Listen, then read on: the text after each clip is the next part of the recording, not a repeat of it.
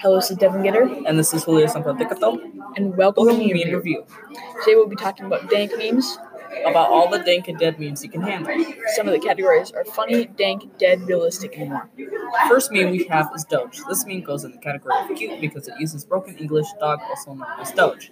The second meme we have is a soccer meme. This goes in the category of realistic because America sucks at soccer. No offense. Every kick is a free kick when you play for America. The third meme we have Ugandan Chungus. It is an example of a dead meme. Ugandan Chungus is a mix of two dank memes. One is Ugandan Knuckles, and the other is Big Chungus. Next meme we have is Spooderman. Spooderman is funny because it uses broken English along with broken figure, and it is a dank version of Spider-Man. Next meme we have is Florida Man meme. It is funny because it's so unrealistic, and because Florida is the dank state.